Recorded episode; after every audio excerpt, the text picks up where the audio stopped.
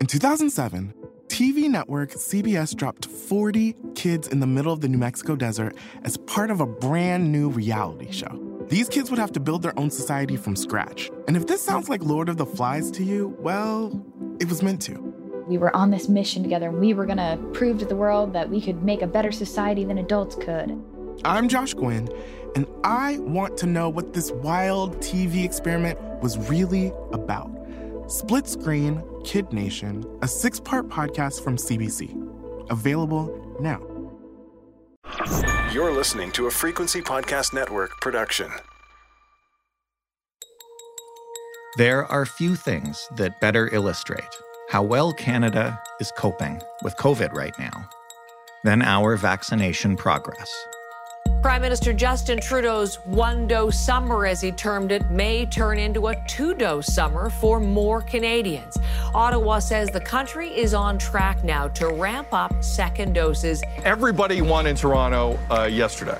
Scotiabank Arena hosted a North America record for single day vaccinations. And some people. A June poll from Angus Reid revealed 88% of Canadians are vaccinated or are willing to be.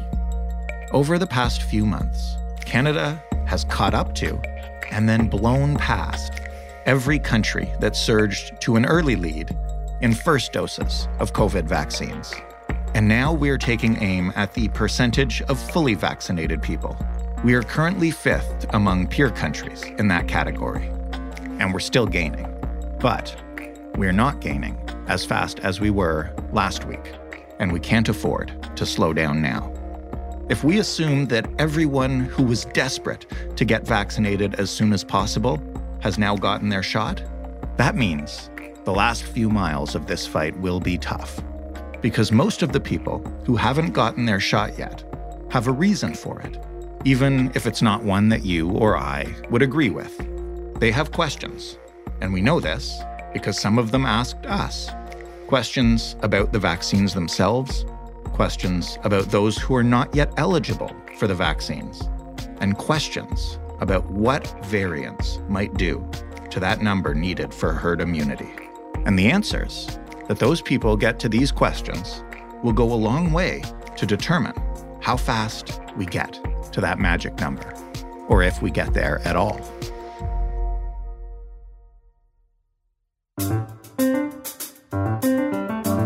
I'm Jordan Heath Rawlings. This is The Big Story. Sabina Vohra Miller is a clinical pharmacologist. She has spent most of the past year answering questions about vaccines from us, from other journalists, from people on social media. She is tireless and she is excellent at it. Hi, Sabina. Hi, Jordan. The first thing that I want to ask you, uh, because I know it's kind of on everybody's mind right now as the vaccines continue to roll out, how are we doing just generally uh, as a country compared to our peers right now? Yeah, I'll be frank. Um, I did not expect to say this, but we are truly knocking it out of the park. Um, Canada wide, over 75% partially vaccinated over age 12 and over 30% fully vaccinated. Numbers are even higher for Toronto and Peel. Um, we're actually one of the fastest vaccinating countries globally, despite having a really rough and frankly, a quite a late start to the game as well.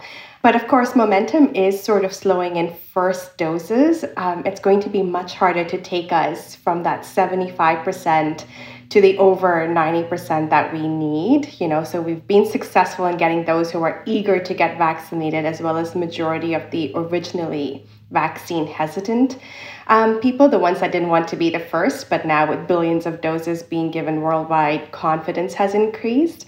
Um, but now begins the difficult task, basically, of trying to reach those who are harder to reach. So, you know, whether it's homebound seniors or those staunch anti vaxxers. So, we definitely cannot lose focus, um, even though we've done a really incredible job so far. Um, we have to continue the momentum and make sure we don't stall the way the US stalled with second doses.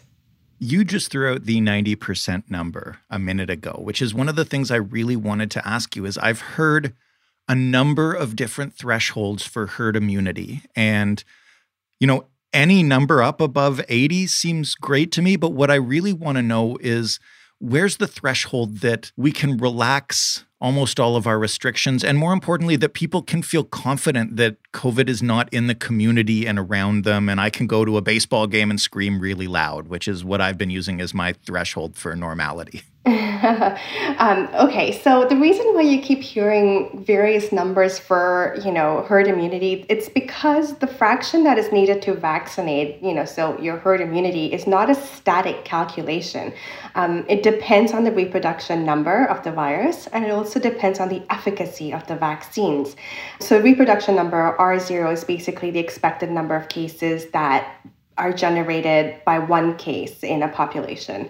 Um, so for the original uh, wild type SARS CoV 2, that had an, a reproduction number of around two or three, and with vaccine efficacy anywhere between 70 to 90%, depending on what type of vaccine, we could have achieved herd immunity with 70 to 80% of our population being vaccinated.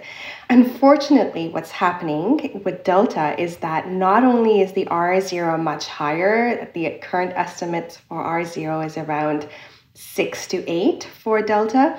Um, but if there is indeed a decrease in vaccine efficacy with Delta, then you need to Im- immunize basically over 90, in fact, close to 100% of the population to get anywhere close to achieving herd immunity with Delta. And that's going to be exceptionally hard to get to. And the second aspect of this is that we don't just have to do that here in Canada, we have to do that globally. You know, we've seen that allowing the virus to run wild elsewhere has an impact on us as well. Mm-hmm. Um, and so, you know, it's not just about us getting to herd immunity, it's about the entire world getting to herd immunity. So, you know, as to when we get to do things like, you know, yell really loud, mask free at a, at a game, or, you know, in fact, blow candles at a, um, right. blow candles on a cake, um, truthfully, I don't have an answer to that. I think that we sort of have to wait and see what's happening with herd immunity and especially what's happening with variants. So you mentioned vaccine hesitant people and also just, you know, the hardcore anti-vaxxers. And we're going to get to some questions about how we can convert them or convince them maybe in a couple of minutes.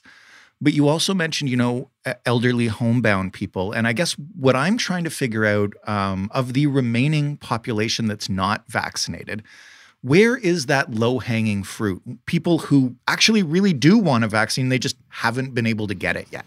Yeah, and there's a lot of that still there. So, you know, as I mentioned, the homebound seniors, um, those with mobility issues, um, you know, those that have accessibility issues as well are having a harder time uh, getting their dosage.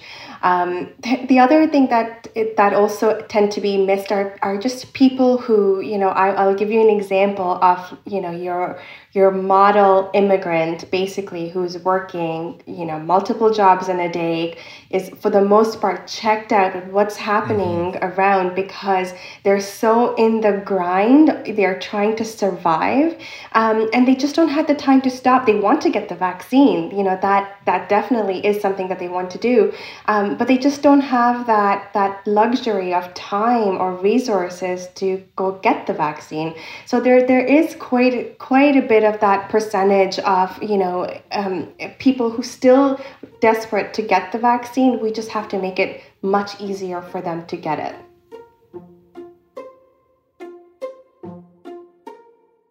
The big story will be back in just a minute.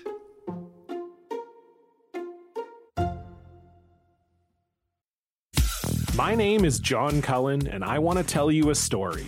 It's a story about a scandal, broken relationships, gossip, rumors, money, corporate rivalry, and curling.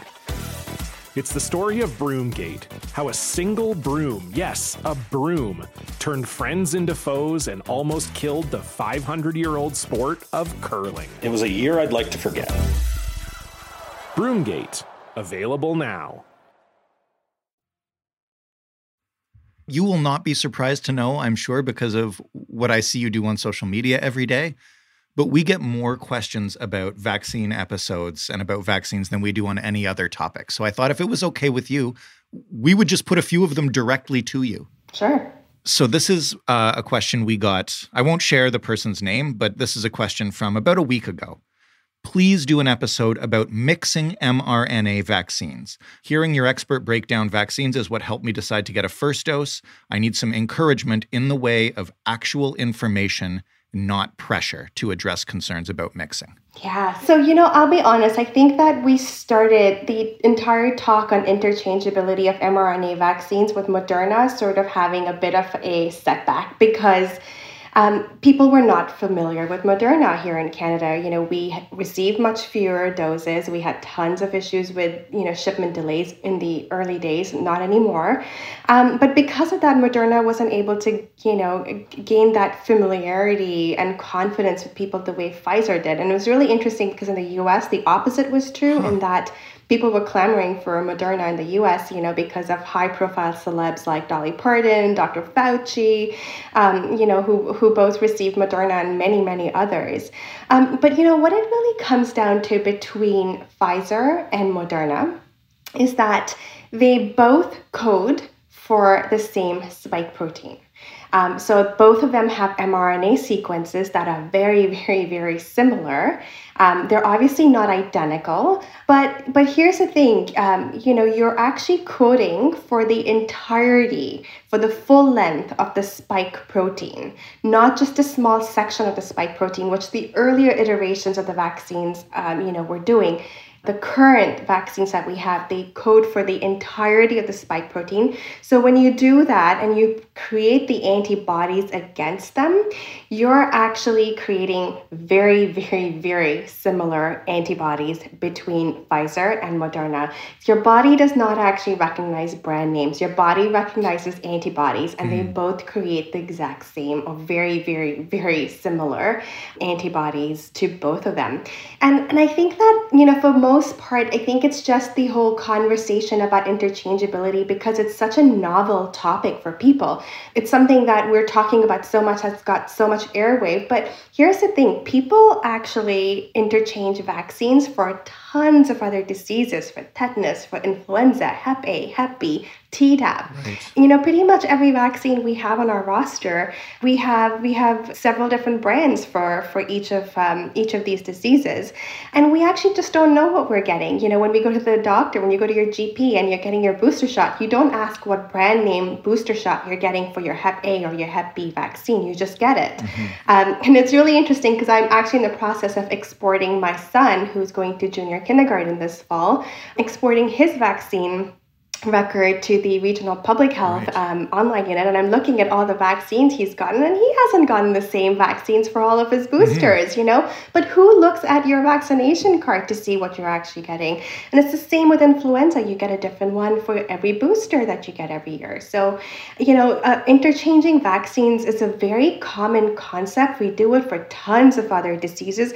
we are just not aware of it and so i think it's just the, the unknown that makes people more concerned about the interchangeability. Um, really, there is no reason to believe that mixing would have any significant concerns with safety or, in fact, on efficacy either. So I don't think there's much to be concerned about. I think it's just information overload where people are bombarded with this and it's making everyone more anxious about their decisions i i would i have zero apprehension i mean of course it'd be nice to have clinical trial data on this um, but really, there I am not apprehensive about um, mixing and matching the, the two mRNA vaccines whatsoever. And in fact, Dr. Theresa Tam, who is our Chief Public Health Officer of Canada, got Pfizer for her first dose and Moderna for her second dose. So if anything, you know that should be generating more um, mm-hmm. uh, confidence amongst uh, Canadian people.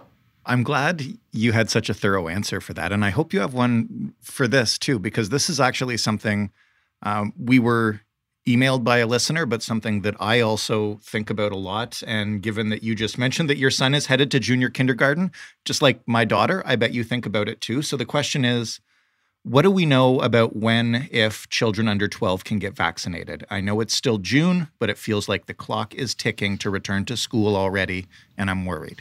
Yeah, you know, great question. And I, I totally understand that. Um, so we're expecting to see data for the 5 to 11 age range sometime this fall. Uh, we will most likely have approval before end of the year. But that you know obviously still leaves the under five age group mm-hmm. you know i think that those who have kids in the 5 to 11 age range um, you know should feel confident of the fact that there will be approval most likely much before end of this year. Um, those with kids under five, it's probably going to be a little longer, but that is why it is exceptionally important for everyone else who's vaccine eligible to get fully vaccinated with two doses, especially because we, you know, are in the midst of um, Delta being the predominant strain here in Ontario, elsewhere in Canada as well. Um, and so, if we can actually get everyone else to the point where they're all vaccinated, um, that is going to be exceptionally important to try and protect the children who are still unvaccinated and protect those who are immunocompromised. This is just me being curious now, but when you're looking at vaccines like the mRNA ones, what are the concerns about putting them into children younger and younger? And, and what are you looking for there that you maybe weren't looking for in the 12 and ups or the 18s and ups? So you know, with with um, with children, I think that what we have to make sure first of all is that we're not giving them a dose that is much larger than what they should be receiving. Um, especially for mRNA vaccines, we know that they're very immunogenic. Um, they can be very reactogenic, i.e., you can have like you know immune side effects from them. And we know kids do have a very robust immune response as well. And so we want to make sure that the dose we're giving them um, does not put them at a higher risk for having side effects. And so as we're seeing, you know, with the mRNA vaccine, vaccines there, we are seeing reports of myocarditis happening, you know, in a, at a higher uh, incidence rate in younger people than, than we see them in older people. Uh, you know, partially this is because myocarditis tends to occur in younger people more often than older people anyway, so that is, you know, in general. But you know, so we want to make sure that things like myocarditis, there's not any, uh, you know, it's not higher um, in in in younger children, and if it is, then should do we have to look at different dosages? Do we have to look at different durations? You know, do we extend the interval in this population? These are all things that we have to look at. So we need to make sure, first of all, that the dose that they're getting is the right dose for their age group. Um, and then we have to make sure, in addition to efficacy, that there's no other safety issues that are occurring um, with these vaccines in children. You mentioned that Delta is now becoming the predominant strain in Ontario and in the rest of Canada. We've gotten a couple of questions about how we know that the current vaccines are effective against Delta. As you mentioned earlier, I think it can be really intimidating to see so many different numbers claiming to represent the same thing. So, what do we know about vaccines in Delta? I think what we know for sure at this point is that having two doses or a complete series of vaccination is key for Delta. And so, you know, it goes back even to the conversation on mixing and matching mRNA. If you got Pfizer for your first dose and you're not able to get Pfizer for your second dose, um, the you know the only bad decision in that in that scenario would be to not get a second dose or delay your second dose, um, and and that's because getting two doses is so incredibly important um, against Delta. We have some data showing that um, efficacy or effectiveness against uh, with against delta symptomatic delta with one dose is only around 33% for you know both AstraZeneca as well as for Pfizer but it jumps up you know to 60 and 88% um, for AstraZeneca and Pfizer respectively. And you know I think that what we need to also keep in mind is that what we're seeing now in UK and Israel is that Delta is highly transmissible. In fact, it's at least 50% more transmissible than alpha, which itself was 50% more transmissible than the original wild type. Um, what we're trying to understand right now is whether delta can escape immunity, and if so, to what extent does it do that? Um, we see a decrease in neutralizing antibodies, but we don't anticipate any changes in T cells, you know, which is your other half of immunity. And so what we, we've been seeing so far up until last week was that um, the vaccines were exceptionally effective against symptomatic disease against Delta. Unfortunately, today, I think, you know, I don't know if you've come across, but there's been a lot of, um, you know, the new reports have come out basically today from UK and from Israel that is showing even lower vaccine um, effectiveness against Delta. So close. Yes, I was going to ask you about this. Yeah, so around sixty percent. So you know what they're sh- what what we saw, what we're seeing um, in Israel and UK is that the efficacy seems to have for symptomatic disease seems to have dropped from like high 90s to 60s. But the efficacy against severe illness still remains high at over 90%. Okay. Um, and so that is extremely reassuring. Like, of course, you know, hospitalization and deaths are lagging indicators, but we would have seen something by now, and we have not. So, you know, that is extremely reassuring. Um, what we are also seeing is that, you know, a, a large percentage of the cases are in those who are unvaccinated. In the cases that of the people who are vaccinated, we're not seeing a subsequent increase in severe illness or hospitalization in them. Um, the other thing also, you know, I think that sometimes headlines can be misleading. And the, the reason for that, you know, it's called base rate fallacy. Um, so, first of all, we know that no vaccine is 100% efficacious, right? And so, if you have a large percentage of your population that are vaccinated, the number of cases in the vaccinated will increase. That's just bound to happen.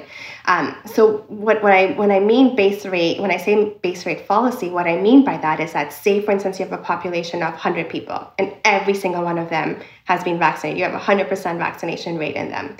You end up having one case of breakthrough COVID. So while you only have one case, it translates to 100% of COVID infections are in the vaccinated. That's your base rate fallacy. And you're going to see more and more of this as higher percentages of the population get vaccinated.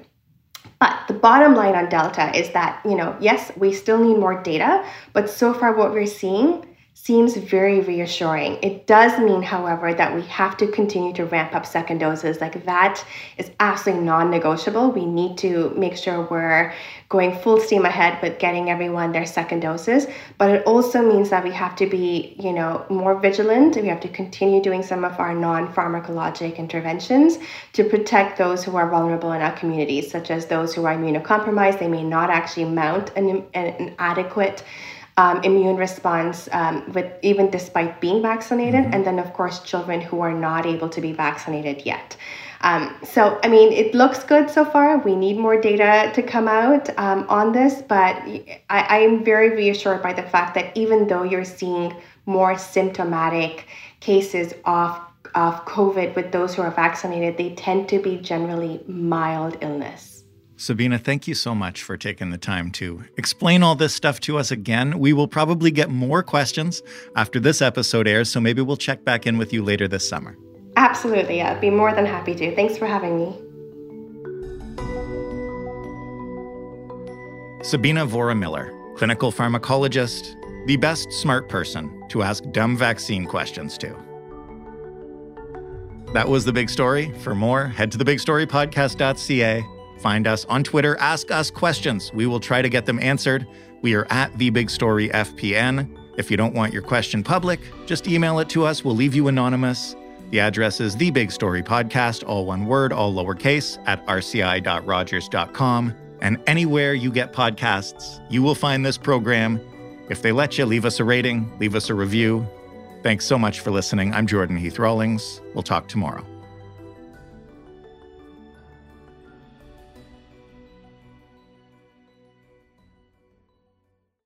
Hi there, I'm Gavin Crawford. I'm a writer, an actor, and a comedian. And for the last eight or nine years, I have been navigating life with my mother's increasing dementia. Has it been sad? Yeah. Has it been funny? Also, yeah. That's what my brand new podcast series, Let's Not Be Kidding, is about. It's the true story of my life as a comedian, my mom, and dementia. Let's Not Be Kidding. With me, Gavin Crawford a new seven part series from CBC Podcasts, available now.